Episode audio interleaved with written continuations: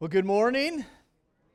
Good to see you all here, and none of you asleep as of yet. So we want to be able to check that box off this morning, especially uh, you teenage gentlemen the way back there. Yeah, I'm, looking at you. Thank you, Eli. Appreciate it. Um, I'm glad that you are all here. Thank you, those of you joining us online. Appreciate uh, you coming together as the body, and as we continue throughout uh, what's taking place in our world, we need that encouragement from one another, that strength that we gather from gathering together to honor God and to worship Him. And so we're only two weeks away from the finishing of the Gospel according to Mark in the series of following the servant. And we are in chapter 15 this morning. If you want to turn over, Mark 15, verses 40 through 47. I don't know if you are someone that enjoys watching commercials uh, on TV. I am not someone that enjoys watching commercials. In fact, I don't even like listening to commercials on TV. Oftentimes, I'll mute it uh, while we're waiting for the commercials to get over. But the neat thing about technology these days is they have ways of kind of bypassing commercials. Uh, I don't know if you've ever experienced, I don't uh, have cable currently, but I have had cable. And uh, one time when I had cable, it came with a DVR recorder, right? That's probably redundant DVR. And that's yeah. Okay, so a recorder that, you know, and some of you have probably experienced recording shows, maybe a football game, basketball game, baseball, something like that. And I just love the DVR because you can go back and watch what you recorded, but you don't have to watch all the commercials. You can just fast forward through them and, and you get through the program and some football games or whatever lots quicker. And I think maybe this morning, as Christians, maybe you've never thought of it this way, but when it comes to the burial of Jesus, do we fast forward through that part of the story? Because I think we really enjoy thinking through the meaning and the effects of the cross and, and looking at the cross, and, and, then we think about the wonder and the miracle that took place in the resurrection. But the burial, there, there's nothing there, is there? Uh, uh let's just fast forward through that and, and, and get moving. Let, let's fast forward from the cross to the empty tomb. And I just want to say, whoa, let's, let's wait a minute here. Not so fast. I want us to take the time this morning to look at the burial of Jesus' body. And when Paul wrote to the Corinthians in 1 Corinthians chapter 15, verses 3 and 4, he, he wrote this. He summarized his gospel message into, into three points. He wrote, Christ died for our sins according to the scriptures, that he was buried, that he was raised on the third day according to the scriptures.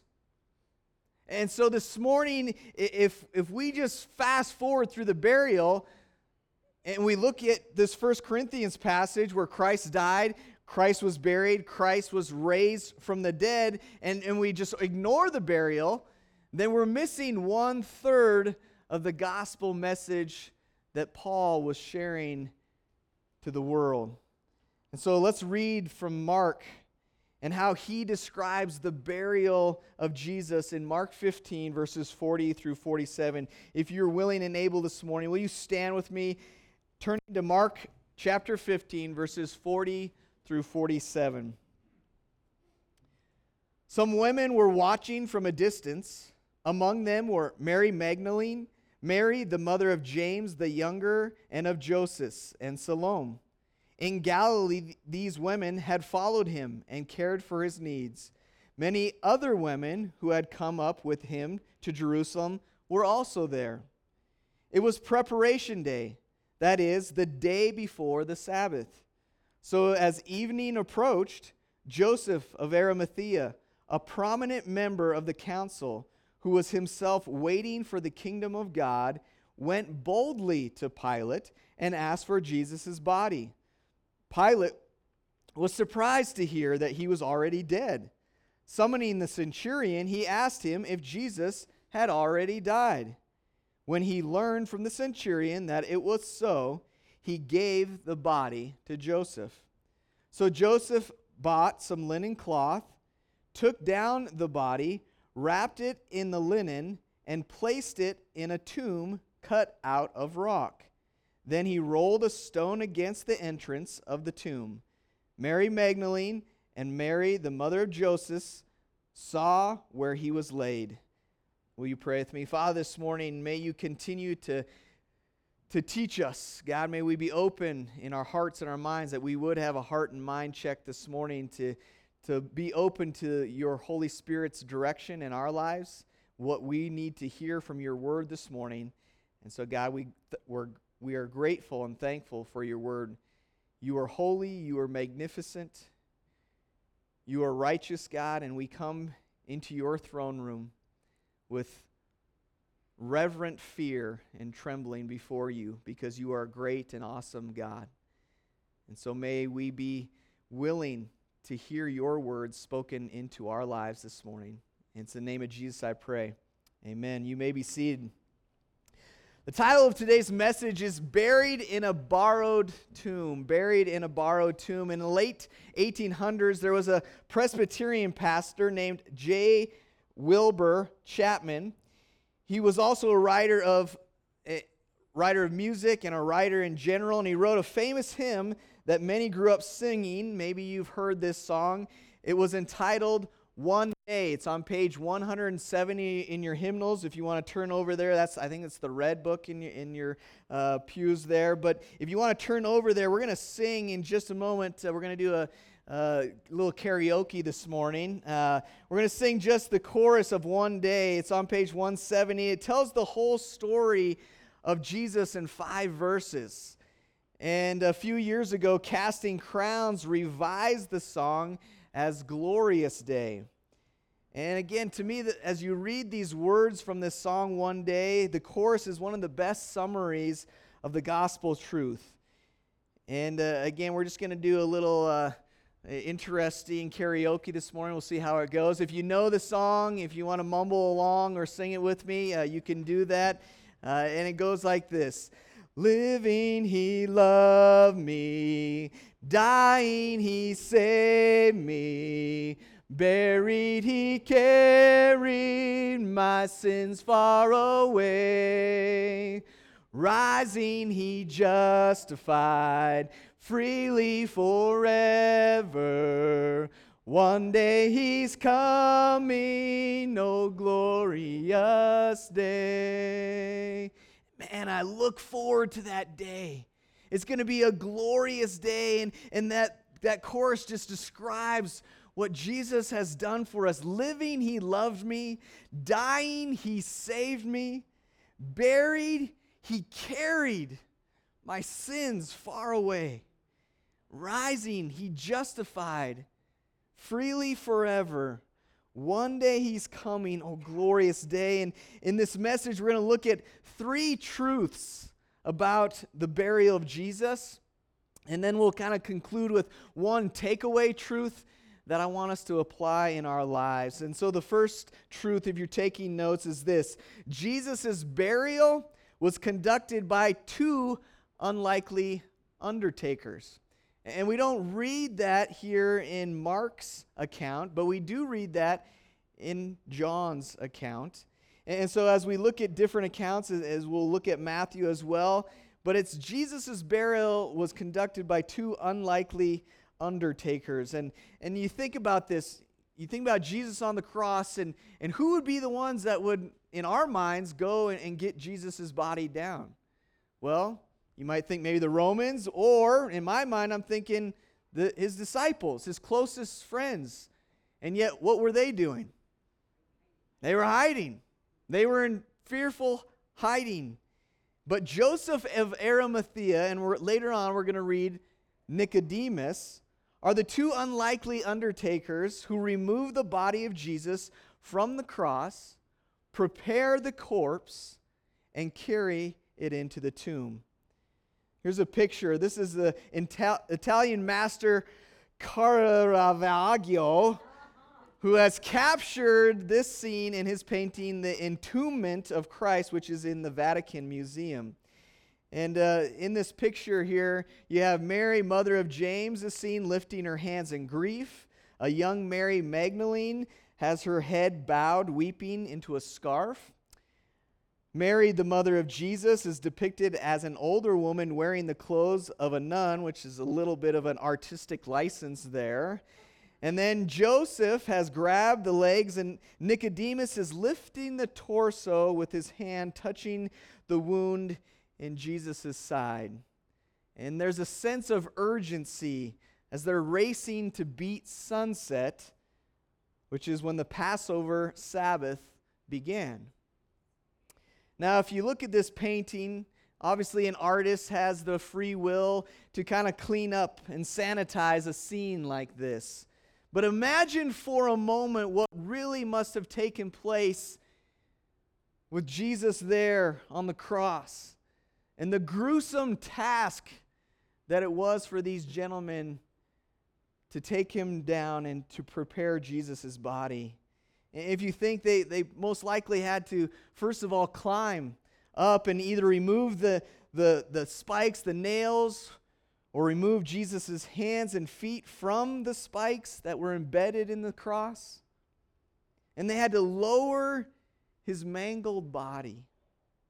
Jesus' back has been ripped to pieces by the whip and the water and, and blood had flowed from the wound in his side.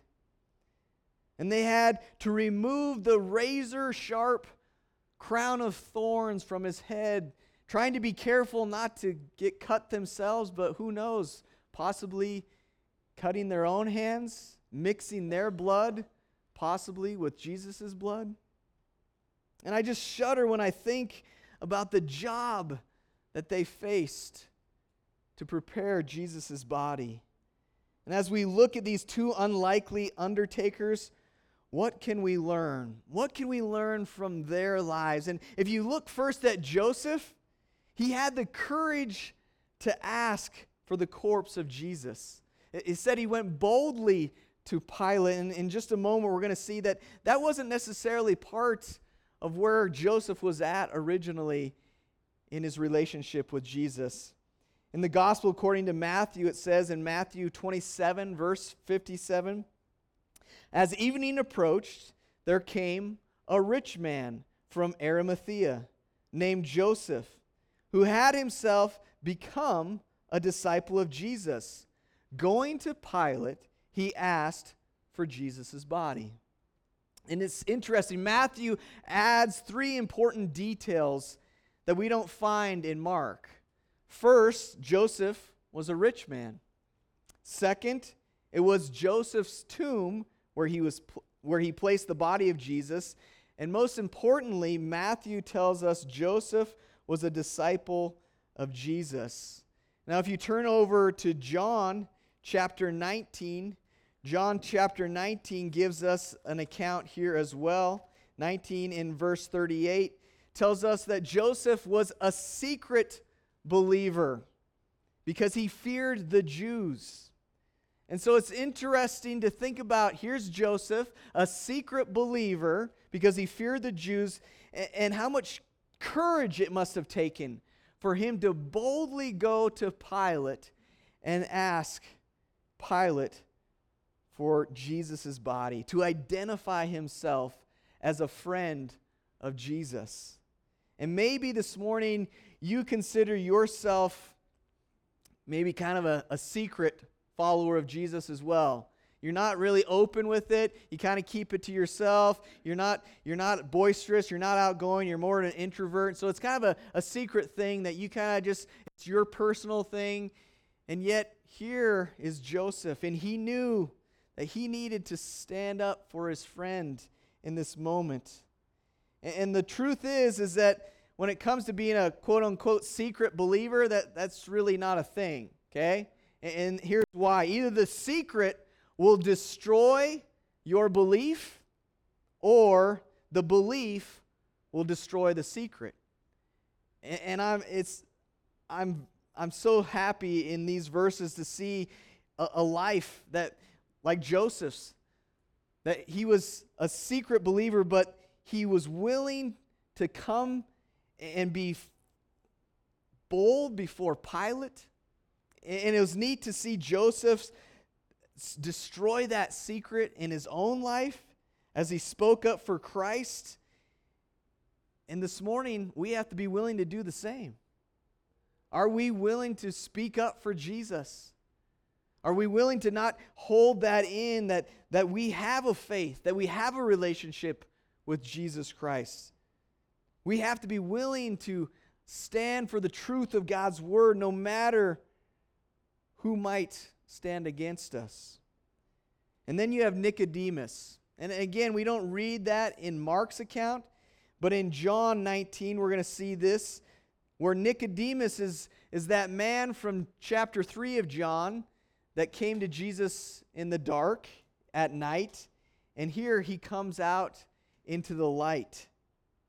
And so, John 19, verse 39 through 40 tells us he was accompanied by Nicodemus, speaking about Joseph, the man who earlier had visited Jesus at night. So, you have Nicodemus who accompanies Joseph. Nicodemus is the man who earlier visited Jesus at night. And Nicodemus brought a mixture of myrrh and aloes, about 75 pounds. Taking Jesus' body, the two of them wrapped it with the spices in strips of linen. This was in, in accordance with the Jewish burial custom, John 19 39 through 40. And I've mentioned it already, but again, if you look back to John chapter 3, we learn that Nicodemus was a member of the Sanhedrin as well, one of the, the religious leaders of this time. And if you're to shorten his name down to Nick, Nick came to Jesus at night because he didn't want anyone to see him with Jesus. And one preacher wrote that it was the first Nick at night. Lisa? So so? Is that an iffy joke there? All right. The first Nick at night. Nicodemus was a very religious man, but Jesus said in order for a person to see the kingdom of heaven, they must be born of water and be born of the Spirit. In, in John 3, again, it's talking about the reality that you need to be born again. Again, not physically born again, but spiritually born again. And apparently, Nicodemus believed Jesus. He heard that and he believed it because, like Joseph, he came into the light to show his love for Jesus. And yet, when you choose to follow Jesus, there's always going to be a cost, isn't there? There's always going to be a cost. And we see that in Joseph and Nicodemus' life. Joseph and Nicodemus had a lot to lose by claiming the body of Jesus. If you think about it, by identifying with Jesus, they would be expelled from the Sanhedrin. Many of their old Jewish friends would reject them because of their association with Jesus.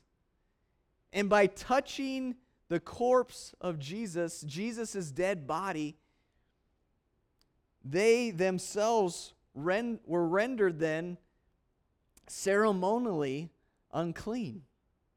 And they would be ceremonially unclean for seven days, which meant for them that they wouldn't be able to partake in the Passover celebrations. But they had something better than a holy day. They lovingly handled the real Passover lamb.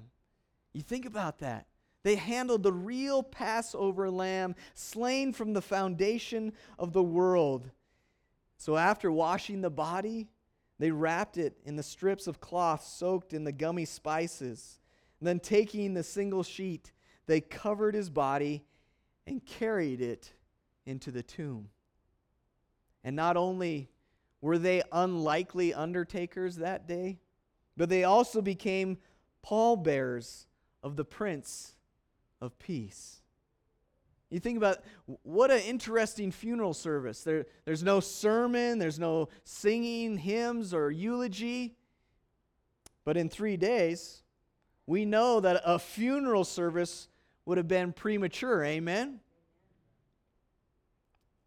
And so that first truth that there was two unlikely undertakers that buried Jesus. The second truth about Jesus' burials was prophesied in the Old Testament. And I'm not going to spend a ton of time uh, on this point, but every aspect of the death of Jesus was prophesied in the Old Testament. Isaiah predicted Jesus would pour out his life unto death and would be numbered with the transgressors.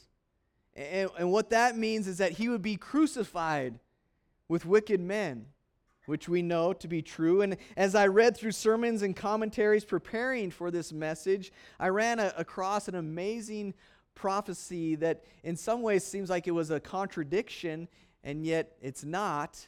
But before we read that, I want us to, to think through kind of what's taking place with Jesus and, and how he was assigned to death as a wicked criminal. That's, that's his scenario right now. We look him, at him as our Savior, but the people at that time looked at him as a wicked criminal. And do you know what happened to the bodies of those the Romans crucified? Oftentimes, usually, the bodies would be left up there for days on end. And then they were removed and disposed of in a common burial site for criminals. That's where Jesus' body should have ended up.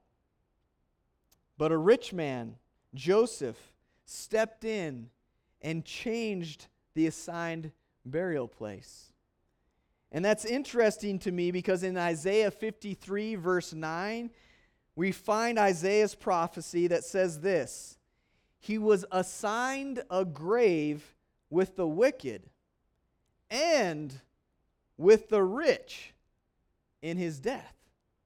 Though he had done no violence, nor was any deceit in his mouth. And, and I just get goosebumps reading that to think about Isaiah writing this prophecy about Jesus who should have ended up in a criminal's graveyard, and yet here a rich man came, and Jesus ends up in a borrowed tomb.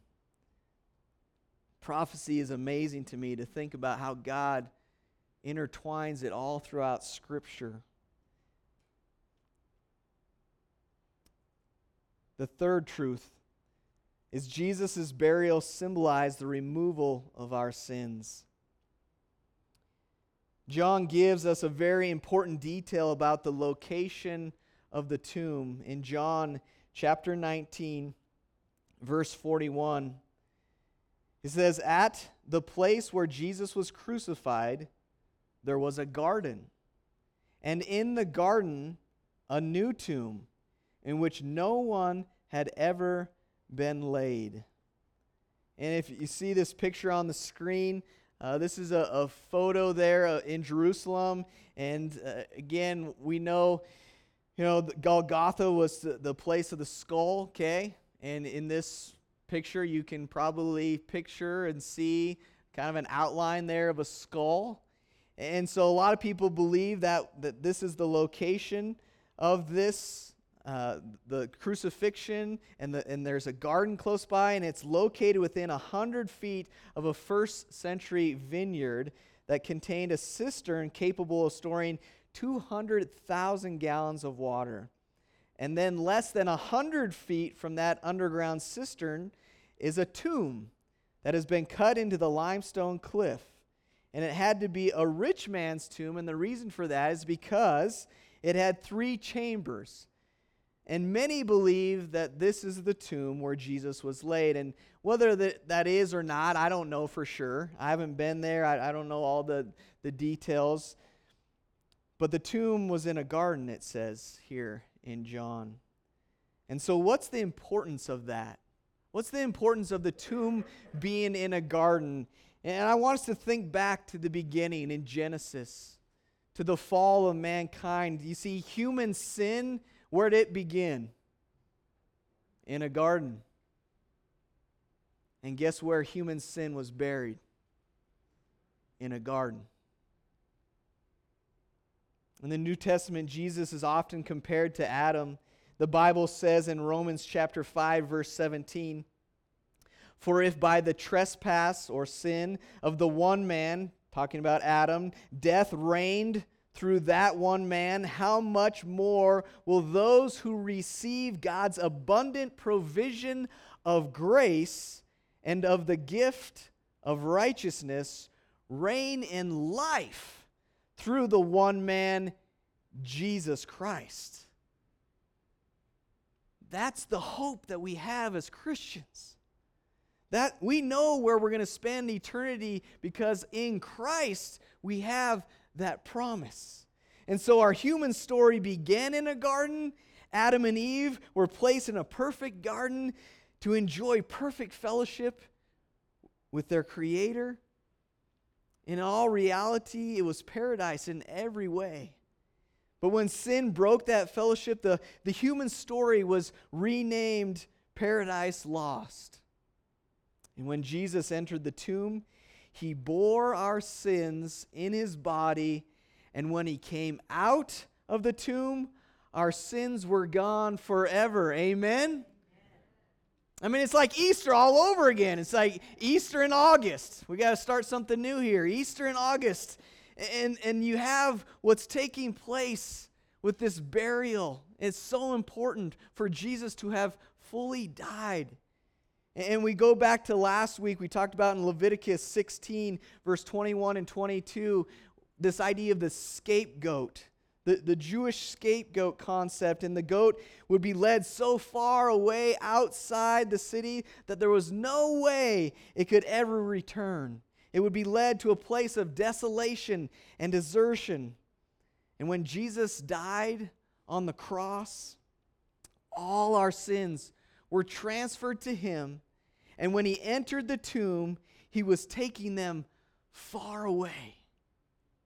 In Psalm 103, verse 12, we read this last week as well, I believe, if I'm, my memory serves me correct. The Bible says, As far as the east is from the west, so far has he removed our sins.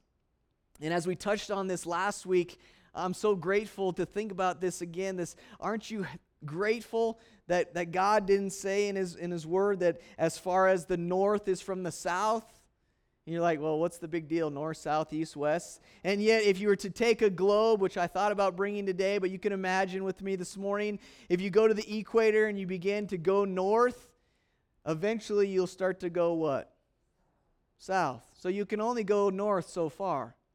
But when it comes to going east from the west, if you go to that same equator and you start going around the earth to the east, do you ever go west.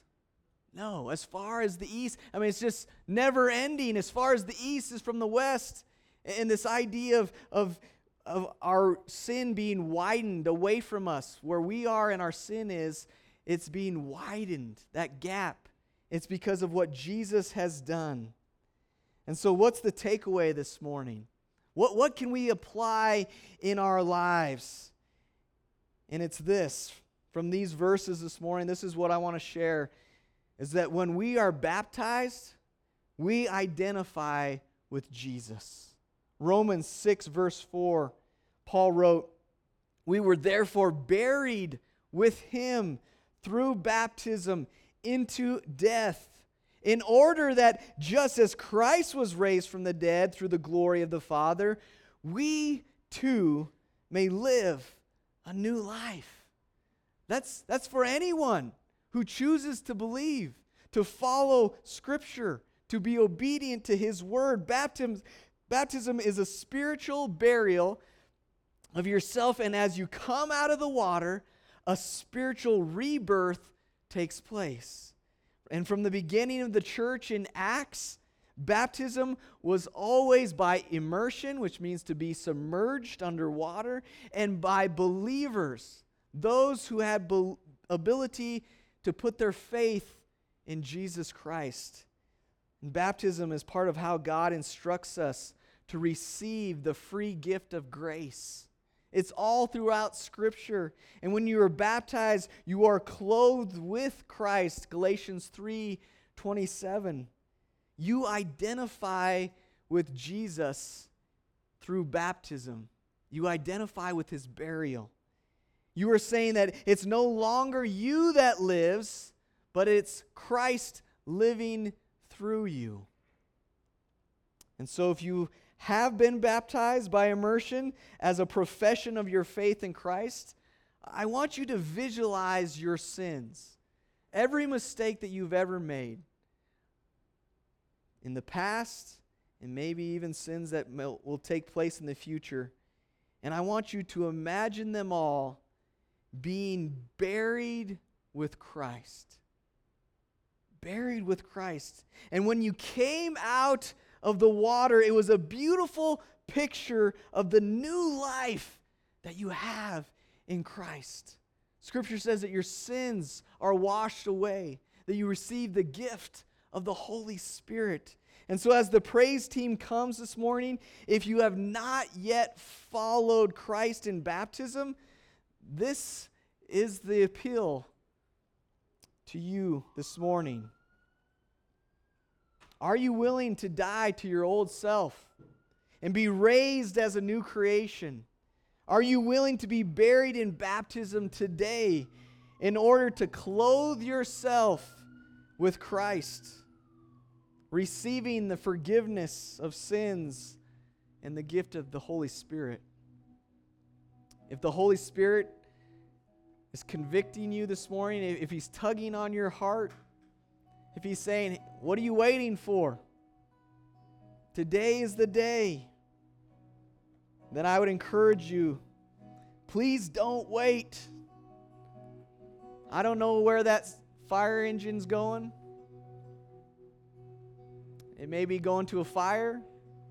It may be going to someone's home where someone had a heart attack. I don't know where emergency vehicles are heading to in this moment, but our life is so short.